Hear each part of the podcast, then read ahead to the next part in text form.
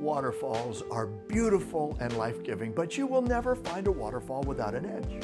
There must be some edge that allows fluidity to meet gravity. Then you get to experience the outpour of a waterfall. This is the Kravica waterfall in Bosnia. And you'll notice how each individual stream finds its edge and then pours down into one united place for the community to share and enjoy. This is like us as the church. And today we get to see how to live on the forward edge of the kingdom of God in our daily lives. Pastor Desi Jimenez takes us into the deeper experience of discipleship as a way of living. Jesus and his disciples show us what happens when we come together and then do life with others, whether in the physical or digital space. So, ready for a deeper connection with God? Pastor Desi, take us into the outpour.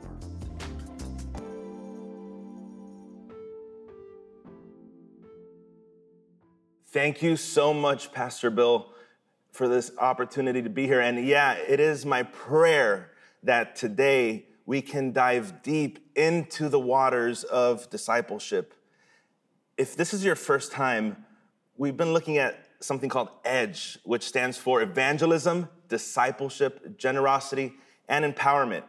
And although those words, they're, they're nothing new to us, uh, we believe that we want Edge to be at the DNA of who we are. Pastor Bill first introduced Edge to us last year, and I believe with all my heart that this is uniquely ours.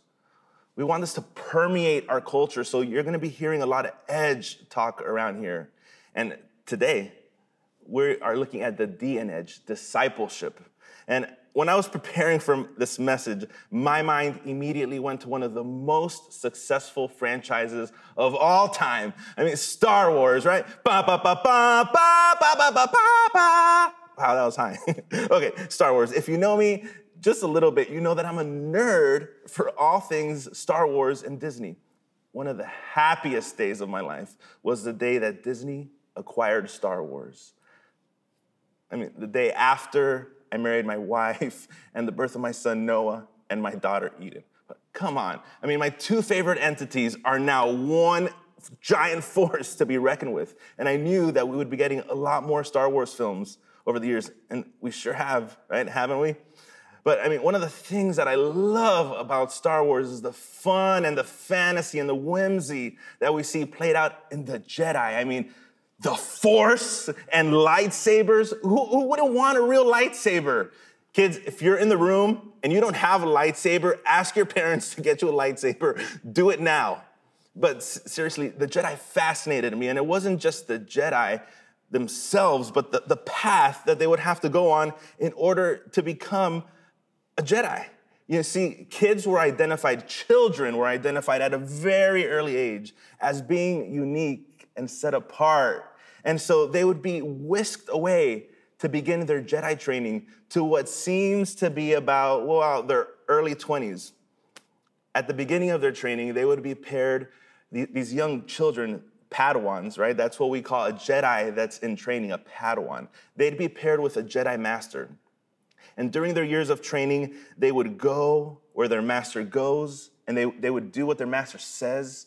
And they'd just spend a lot of time with their master learning from them, talking to them, gleaning as much knowledge as they can about life, about the dark side, and of course, about the force.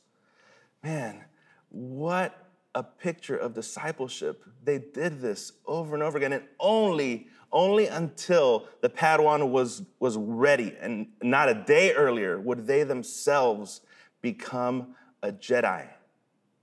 But only to take on a brand new young Padawan for themselves to train. Why? So that the cycle can continue. If I don't know, if that's not discipleship, then I don't know what is. And can I say right at the outset that God, He sees a Jedi in every single man and woman out there. He sees a Jedi in you. But Jedi are not developed in a vacuum. They're just not. And for those of you that think that the path of the Jedi was a George Lucas idea, like something he came up with, it isn't. It's actually a God idea. And we see it in 2 Timothy 2 2. So here, Paul is talking to Timothy, and he simply says, The things that you have heard me say in the presence of many witnesses, he's already entrusting that to Timothy, entrust to others, to other reliable people who will also be qualified to teach others. Why? So that the cycle can continue. So you see, the path, this has been a God idea from the very start. And there's a passage I want to share with you today, and it's a classic. I mean, if there was a ranking of, of verses, which there isn't, this would probably be right underneath John 3:16, and it's Matthew 28, the Great Commission. And it's what we quote here all the time, especially right before baptisms, and it, it just means so much to us. And I think it's because it's Jesus, his final words to his disciples as he's spending these last few moments with them. And this is what he says. Therefore, go and make disciples of all nations, baptizing them in the name of the Father and of the Son and of the Holy Spirit, and teaching them to co- obey everything I have commanded you. So here we have a command from Jesus. And if you call Jesus your Lord and Savior, then this command is for you. This isn't just for, for pastors or people who work in a church. No, friend, this is for you. Go and make disciples. And I, I just want to remove any kind of like, thought in your mind about, Desi, where do I have to go now? You don't have to go anywhere. Because a more exact and literal translation is as you go, make disciples. You know, in your coming and your going, as, as you go to work, as you go to your favorite grocery store or, or coffee shop, when you're outside with your neighbors, as you're living your life, as you're going, make disciples. Now, I, know this might be a little bit difficult for some of us to hear because it just it hasn't been our pattern. It, it's not what we do. I mean, when was the last time that we made a disciple? And it might just be because you just don't know how. You just don't know how. Or the thought of sharing your faith with, with your neighbor, with, with, with a family member, with, with a friend, like you're already, you're already breaking out in hives. Or maybe you think, I'd do it, I really would, I just don't know what to say. And what if they ask me a question and I don't know how to answer it? Well, friends, here we've hosted two uh, events, right? They're called the Gospel Conversations. And there's another one scheduled on October 3rd. And what we do at the Gospel Conversations is that we train you and we equip you and we give you the language and the tools that you need so that you can share your faith with others, so that you too can begin making disciples. I mean, aren't you here because someone shared Jesus with you? Aren't you here because someone invited you? You know, I don't know a fact is that we're always one generation away from the church being extinct. If we don't share, if we don't tell, so so that the cycle can continue. So here we have the word disciple in its simplest form. It means a learner of Christ. That's it a learner of Christ. Now, discipleship, that word actually never occurs in the Bible. And the term is a little bit ambiguous in English and in Spanish and in Portuguese and in, and in French. I mean, uh, and I know that because I've had so many discussions with so many of you. For, for some, it means this. For others, it means that. And today I want to clear the air and settle on one definition that we can all agree upon. So, one of the definitions can mean my discipleship in defining my own way and how I follow Jesus and how I trust him and how I learn from him, how I grow in a deeper relationship with him. That's one definition. A second definition does have a verb in the Greek, and that's mateo, right? To make disciples. It can mean it can mean to preach the gospel so that a bunch of people get saved, right? We see this in Acts 12, 21. They preached the gospel in that city and won a large number of disciples. So disciples in one sense can mean tell them about Jesus, man, get them saved, get them on the Jesus team. And that's what we want to help you do with the gospel conversations, to train you and equip you. Or to make disciples can mean the whole entire process of conversion, of baptism, and teaching them the way of Jesus. And that's what we see in Matthew 28 19. Therefore, go and make disciples of all nations. And then this is what he wants you to do. This is what he wants you to do. Baptize them in the name of the Father and of the Son and of the Holy Spirit, and teaching them to obey everything I have commanded you. That's the definition I want us to stick with today. So here we have a command and two action steps. The command is Go and make disciples, get them converted, and then get them baptized and spend a lifetime teaching everything that Jesus said. That sounds like a process to me. Like there's a couple steps involved that it's not just telling them about Jesus, getting them saved, and then, oh, all right, peace out, see you later. No, that's a process. We say it like this around here. We want to help people find and follow Christ. People need to find and experience Jesus' his saving hand, yes, and people need to be taught and experience true discipleship. I mean, we need to relearn how to think and how to feel even and even how to speak sometimes. When we become a Christian, Paul says it this way in 2 Corinthians 5:17. Anyone who belongs to Christ has become a new person.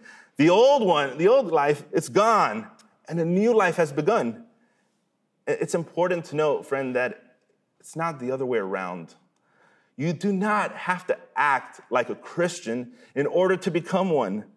I think sometimes we stand on the sideline of life, waiting, waiting to accept Jesus, or maybe even waiting to get baptized because we might feel like we need to get certain things in order. Like we need to clean up quick, clean up the house because house guest Jesus is coming over. But no, that's not the gospel. The gospel's come just as you are. And I know that's just an old song. That's not a Bible verse, but it's true.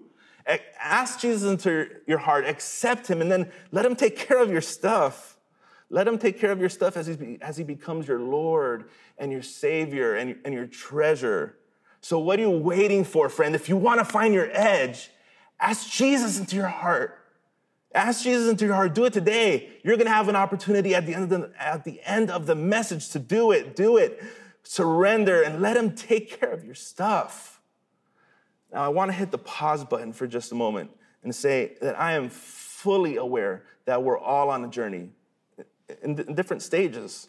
And you might have just started your journey, or maybe you don't even realize that you're on a journey. Can I tell you let's begin a dialogue. Can I ask you? Let's begin a dialogue, right? We want Christ's journey to be a place where you can find safety and refuge. Don't go anywhere. Stick with us. Stick with us and let Jesus reveal himself to you. All right, unpause. All right, so once you become a disciple of Jesus, now we have an action step. That action step is get baptized and baptism is simply what comes after belief in Jesus. We got to find some water, declare that Jesus is alive in your heart by faith, and then you're immersed. And that process, it means something. It, it means, it signifies the death, the burial, and the resurrection of Jesus. Your old life, it's dead. It's dead, it's gone. Your, a new life in Jesus has begun. Can I let you in on a little secret? is that there is nothing in the Bible that indicates that you need to wait any amount of time before getting baptized. Not six months, not a year, not even taking some classes at a church. Nothing. In fact, go with, Uh, we're going to talk about Acts chapter 8, where we find Philip. And this Philip, this is not Philip the disciple, this is another Philip. This Philip here, in fact, this Philip here later on at towards the end of Acts, he gets the name Philip the evangelist. And I think this might be why. Philip hears from the angel of the Lord and he that says, Hey, Philip, get up and start traveling down that road. You see that road? Start traveling down it. So Philip starts traveling down the road. And there he encounters a chariot that's carrying an Ethiopian eunuch. The Ethiopian eunuch happens to be reading the book of Isaiah. And it's in it's the portion of Isaiah where it's describing Jesus as, as this perfect, spotless, blameless lamb but the Ethiopian eunuch, he doesn't understand, you know, what is this? What's the point? So Philip begins to unpack it for him. And this is what happens in real time. Check this out. Then Philip began with that very passage of scripture and told him the good news about Jesus. And as they traveled down the road, they came to some water. And the eunuch said, Look, here's water. What stands in the way of me being baptized? So he believed and then he was baptized. Like moments later, baptism is a symbol, it's a declaration, it's going public with your new life in Christ. Do you want to begin making disciples, but you don't know how? Invite them to your baptism. They may not accept your invitation on, to a Sunday morning experience, a regular Sunday morning experience, but if you tell them that you're getting baptized, they will come. They will come to your baptism. Even during COVID, uh, we were able to safely and responsibly baptize David Alonso on June 12th. On June 12th, David Alonso declared publicly for, for everybody to see, for the whole internet to see, that Jesus was alive in his heart. Friend, what are you waiting for? If you want to find your edge, get baptized. So there we have our command to make disciples and our first action step get baptized. So now we're going to look at action step number two, which is teach them. And now in verse 20, and teaching them to obey everything I have commanded you. And maybe you're asking, teach them? I'm the one that needs to be taught. How do I even follow Jesus? What does that even mean? Well, young Padawan, it looks a little bit like Jedi training. It means that you go where your master goes and you do what your master says. And you spend time with your master, talking to him. We call that prayer. It means getting trained by your master, right? Spending time in the Bible so that a change can occur, a metamorphosis, right? Romans 12, 2 calls that the renewing of your mind. Our minds, they need to get renewed. Spend time with Him. And if you're new to this, maybe you've never done it before, or maybe, Desi, I've tried to read the Bible, I've tried, but every time it just falls flat. Can I ask you to try one thing for seven days? One thing for seven days. Spend five minutes praying. Just talk to Him. Talk to Him like a best friend. Talk to Him like, like He's your dad. And I, I know some of you didn't, had a horrible dad. Some of you maybe didn't even have a dad, but can I tell you that this dad, he's a good dad. Just talk to him.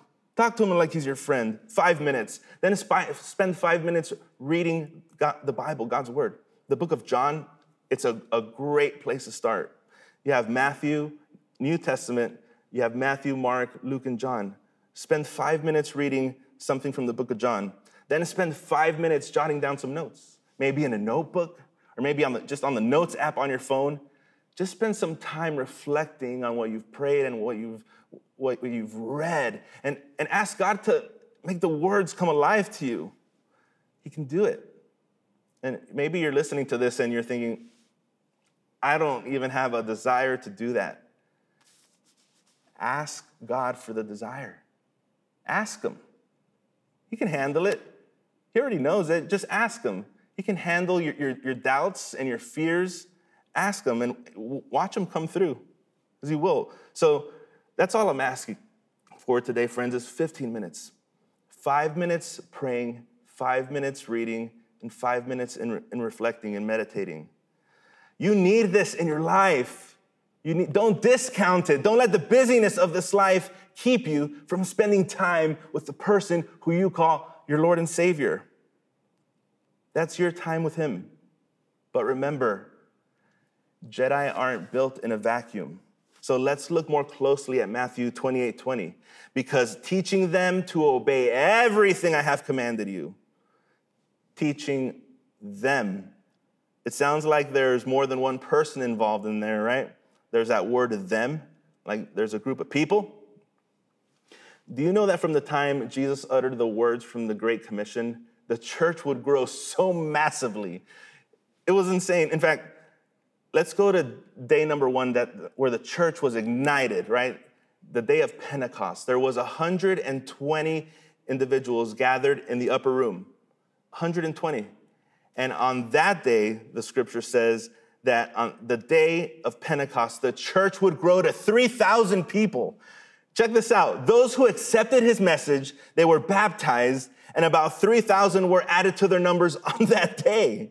So on that day, the first church, the church in Jerusalem, it became a mega church. And then this is what it says in Acts 2.27. The Lord added to their numbers daily those who are being saved. That's like every day God was adding to their numbers. And then fast forward 25 years from, from, from that, those 120 in the upper room, within 25 years, the church in Jerusalem would grow to 100,000 people.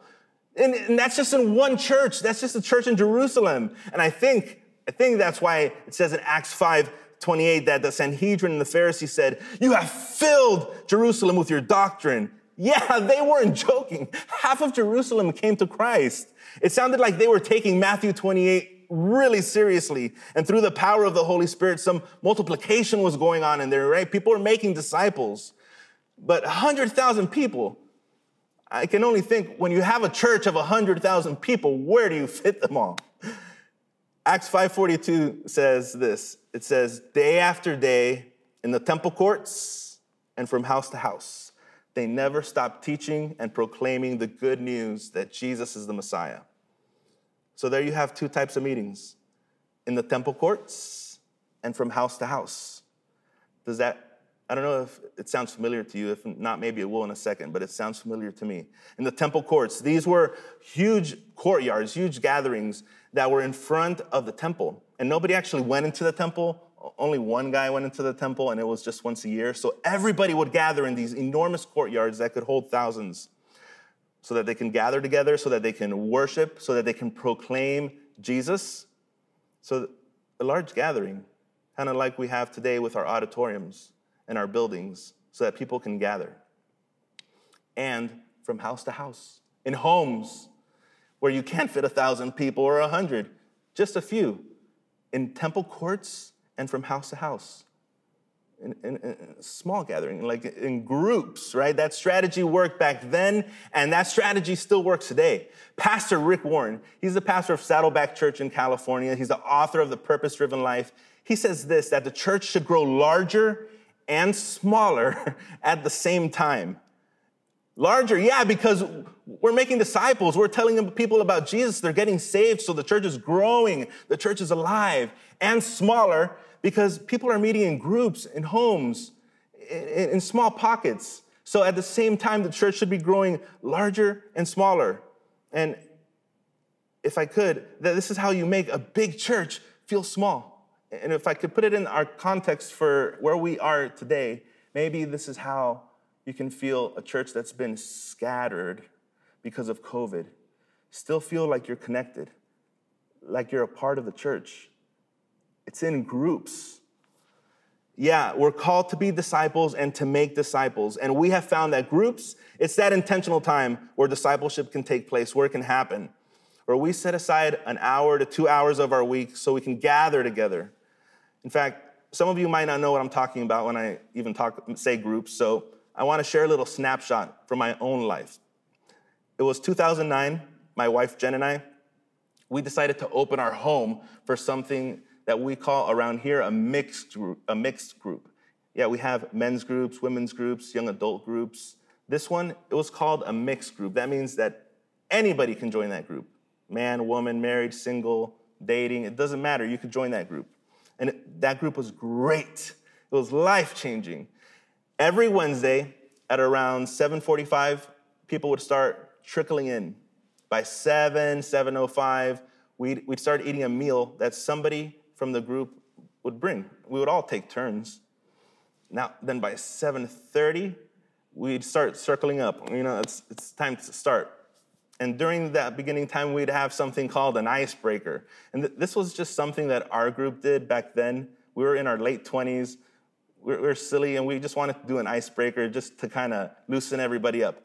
And an icebreaker would go a little something like this like, what's your favorite TV theme song from your youth that you still remember all the words to? And now stand up and sing it. Sometimes you want to go where everybody knows your name, right? In fact, just for fun, if you're watching online, put it in the chat. What's your favorite theme song from your childhood? They don't make them like they used to. Man, after that time, it would be so much fun. And after, so we had been fed, we had been loosened up by an icebreaker, and now we would enter into a time where we would open the Bible, where either I would share something or my co leader would share what we had prepared ahead of time. And we'd dig in to see what God was really trying to say to us, uh, with always, always with a view of engaging everybody in the room. This wasn't about just one person speaking, but about people sharing, to really dig deep, to see what God might be trying to say to, to us as a group or to us as individuals. we really grew big time in that group. And friends, if I could share something really personal with you guys, is that during those few years that that group was together, my wife and I, we suffered a miscarriage. And we suffered the loss of my mother in law, of my mother in law, fought cancer, and she fought it hard. And nobody besides our immediate family would surround us to take care of us, to, to call us, to send us text messages of encouragement, to be there for us physically, to bring us a meal. That group was really there for us. And maybe you're in a place right now where you need to surround yourself with some people like that. Join a group. And I know for some of you men and some of you introverts out there, you're thinking, why can't I just schedule a root canal? Because what, what that guy described, that sounds terrible. Well, truth be told, I had some of those same fears. But we created a safe space. And what started off as scary became safe and even fun. So much so that right around Christmas time, we developed this little tradition for those couple years that we were together, where right around Christmas time, I'd, uh, I'd make my, I'd, we'd invite everybody over. I, would try to make my abuela's uh, authentic hot chocolate, you know, the real stuff. It's almost like pudding. And the price of admission was that everybody had to wear the silliest Christmas pajama you could find. I mean, you weren't getting in without one. If you didn't have one, you were, you were going to Target and picking one up. And so we'd sit around, we'd sip hot chocolate, and we'd watch my favorite movie of all time, Elf. That was just something that our group did back then. So you see, what started off as, as scary, it became safe, and then it, it even became fun.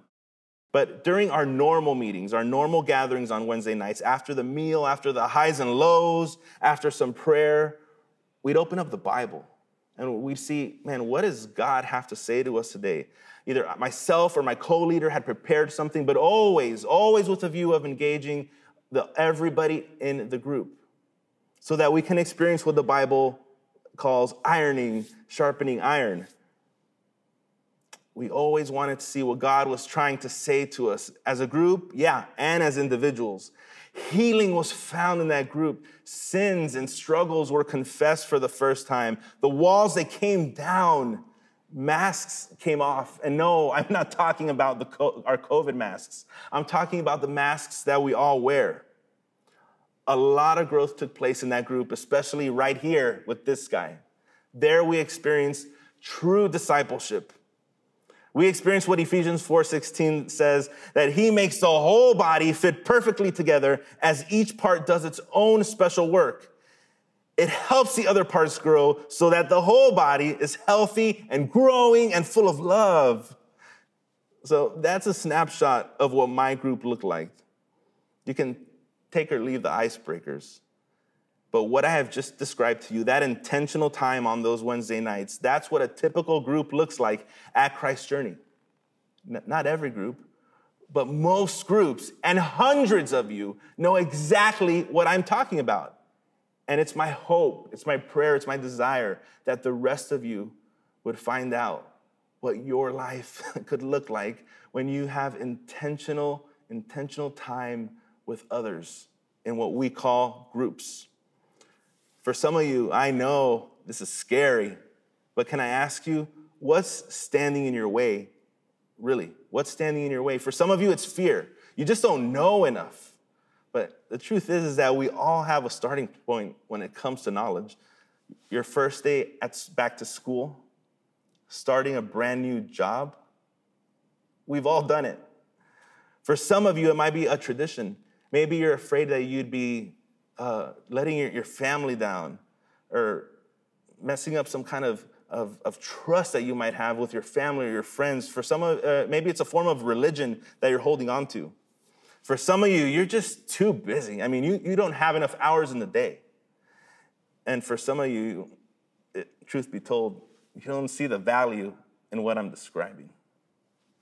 Name it. Just name it. What's holding you back?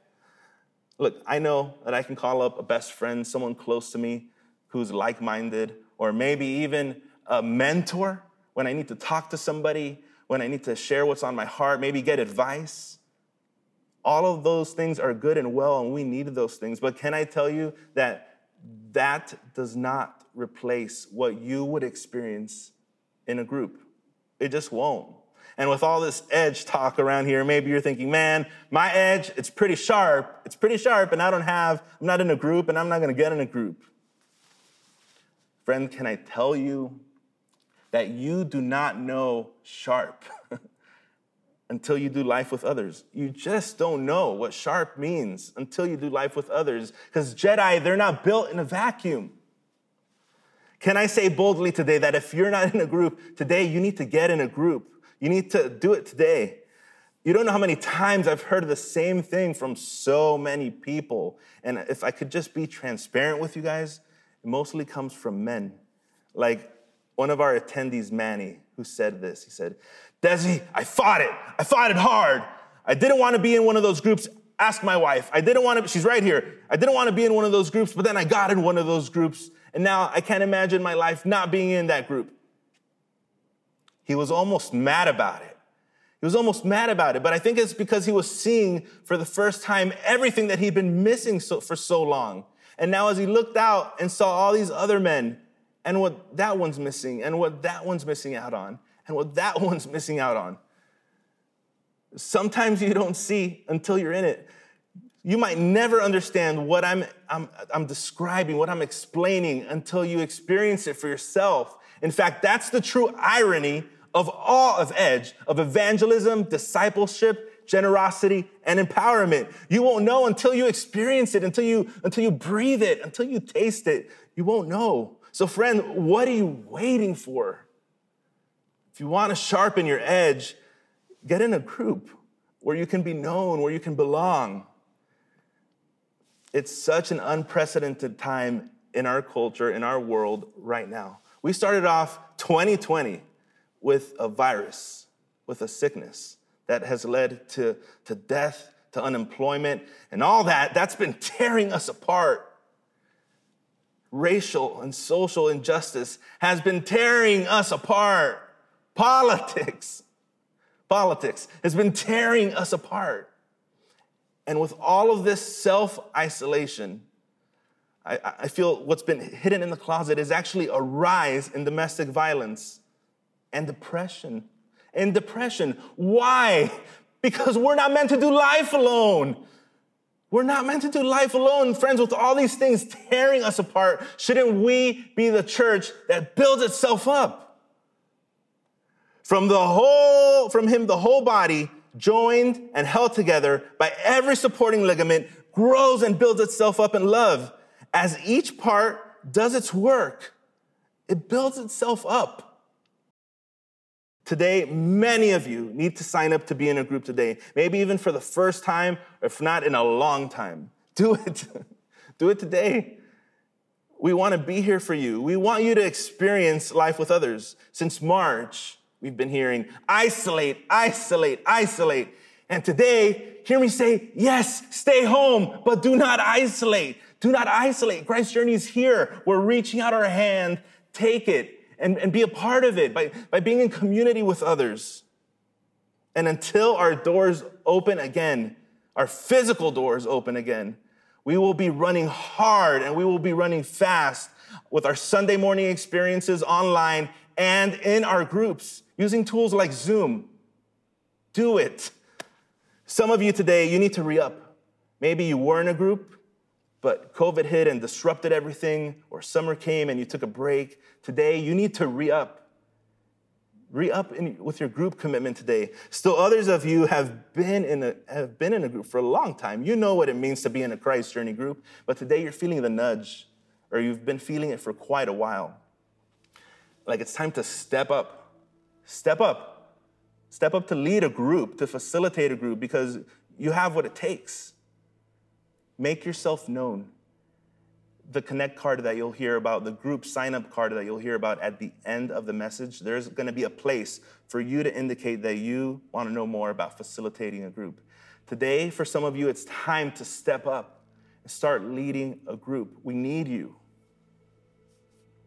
Friend, if you're hearing me and Jesus has not become your Lord and Savior, if you have not yet become his Padawan and you are not yet his Jedi Master, and he is not yet your Jedi Master, then can I ask you, what are you waiting for?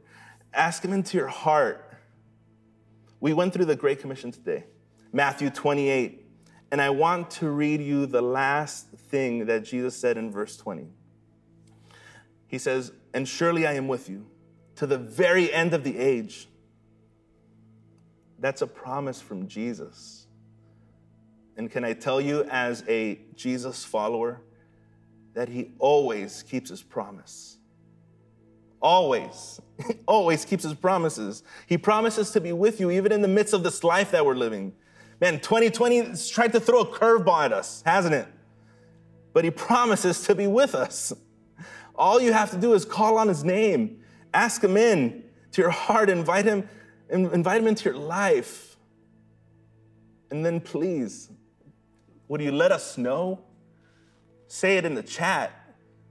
Mark it on a digital connect card, but let us know so that we can come alongside of you. Do it today. Ask Jesus into your heart so that he can begin discipling you. And then surround yourself with others so that they can disciple you too. Today's your day. Today's your day. Stop waiting. Would you pray with me?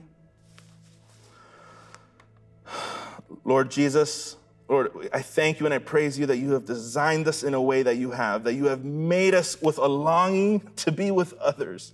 And today I pray that people would find community, that they will discover what it means to be a member of the body of Christ, Lord, your, your church. We need each other. Help us to see it. And as we see it, then help us to be bold to take the next steps, Lord, so we can experience it. This has been your plan from the very start. And friend, if you're out there and Jesus is not yet your Lord and Savior, if you have not yet asked Him into your heart, if you haven't taken His hand so that He could rescue you, then can I ask you to just pray this prayer with me? Lord Jesus, I need you. Lord, I've been trying to do life on my own, to do it my way. And today, I want to say, I want to do it your way, Lord.